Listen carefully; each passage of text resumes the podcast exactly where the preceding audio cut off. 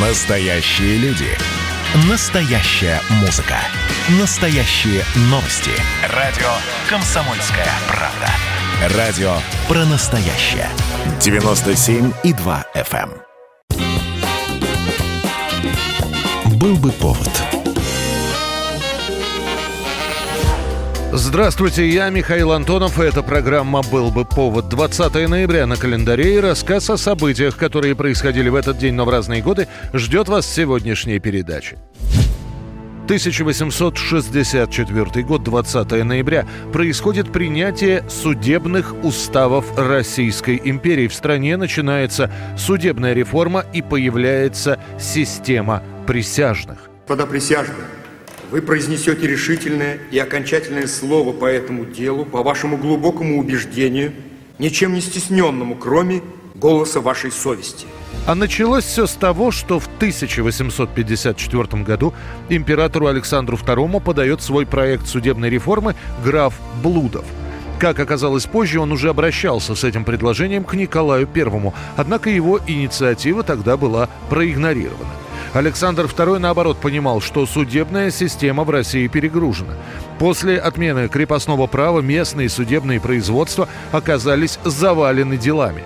А после дарования свободы крепостным увеличилось число преступлений от банальных краж до убийств. Предложения Блудова обсуждались и дорабатывались несколько лет. В итоге судебная система в Российской империи меняется кардинально. Суд становится независимым от администрации.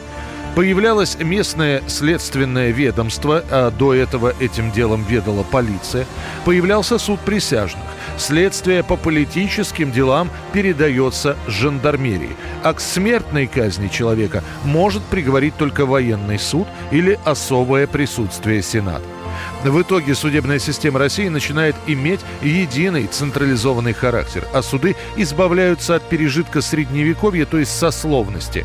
Все сословия России получают равные перед законом права. 1990 год. Арестован серийный убийца Андрей Чикатило. Его искали с середины 80-х и даже арестовывали в 84-м на одном из вокзалов. Однако тогда Чикатило довольно быстро отпустили. Смутило наличие у него удостоверения внештатного сотрудника милиции. Арестуют 56-летнего Чикатило 20 ноября 1990 года. В тот день он отпросится с работы в поликлинику, чтобы сделать рентген пальца. Уже потом станет понятно, что палец во время борьбы ему прокусил ставший одной из жертв маньяка Виктор Тищенко. Чикатило вернется домой, потом пойдет в киоск за пивом с трехлитровой банкой, которую понесет в сумке сетки для овощей. На обратном пути он попытается познакомиться с несовершеннолетними мальчиками. Тут-то его и задержат три оперативника. Задержат всего лишь по подозрению. Чикатило действительно похож на фоторобот, который активно распространялся по милицейским отделениям в течение нескольких лет. Но неожиданно на первом же допросе Андрей Чикатило начинает рассказывать об убийстве. При обыске в его доме обнаружат 23 кухонных ножа и молоток, которым Чикатило добивал жертв, а также обувь, размер и рисунок подошв, которые совпадут с отпечатком, найденным около одного из трупов. Все это прошло мимо моего сознания, все это не задумываюсь. Вот о му- муках своих я, я мук, э, сколько мук пережил, я уже, если описать, если мои все муки, я все круги ада уже прошел, я уже был на том свете не раз, я уже, поэтому очередной раз я готов. В любое время я уже с этим уже смирился уже. Почти два года следствие станет собирать доказательства по делу Чикатило. К финалу огласят цифры. Жертвами стали 53 человека. По версии следствия, это лишь доказанные эпизоды. На суде Чикатило, которого посадят в железную клетку, чтобы не разорвали родственники жертв, будет имитировать сумасшествие, кричать, что он беременный и кормящий.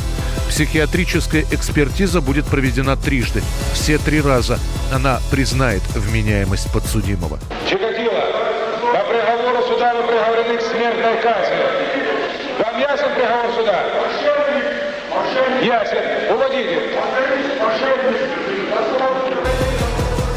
Приговор о высшей мере наказания зал встретит аплодисментами.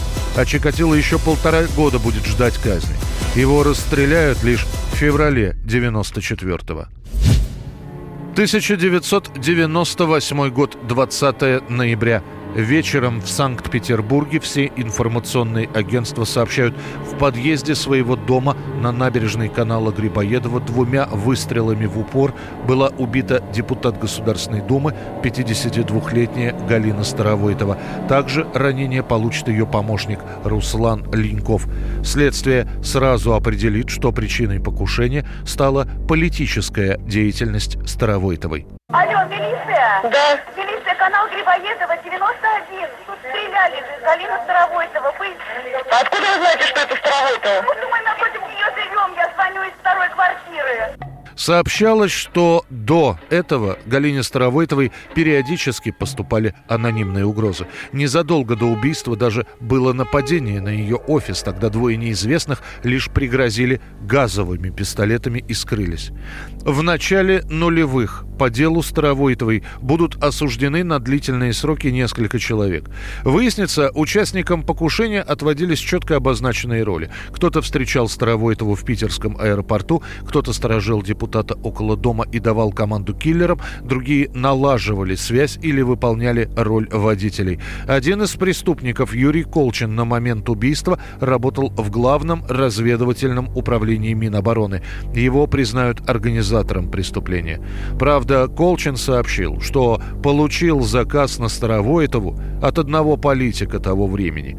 Кого именно, установить так и не удалось. Сегодня дело чести руководство ФСБ, в производстве которого находится дело, Министерство внутренних дел, прокуратура, правоохранительных органов раскрыть это убийство.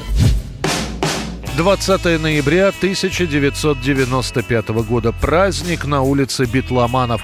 Выпускается диск «Антология».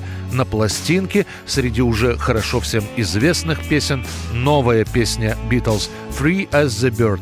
Эту песню Леннон напишет в 1977 году.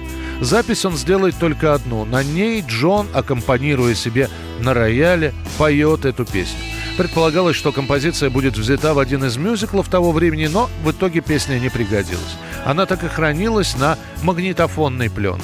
И когда решено было издать антологию со всеми битловскими песнями, вдова Леннона Йока Она передает эту запись Полу, Рингу и Джорджу. Звукорежиссерам удастся, насколько это было возможно, очистить запись от шумов, а оставшиеся члены Битлз запишут свои вокальные и инструментальные партии. Песня тут же попадет в хит-парад, правда, всего лишь на второе место, уступив лидерство Майклу Джексону.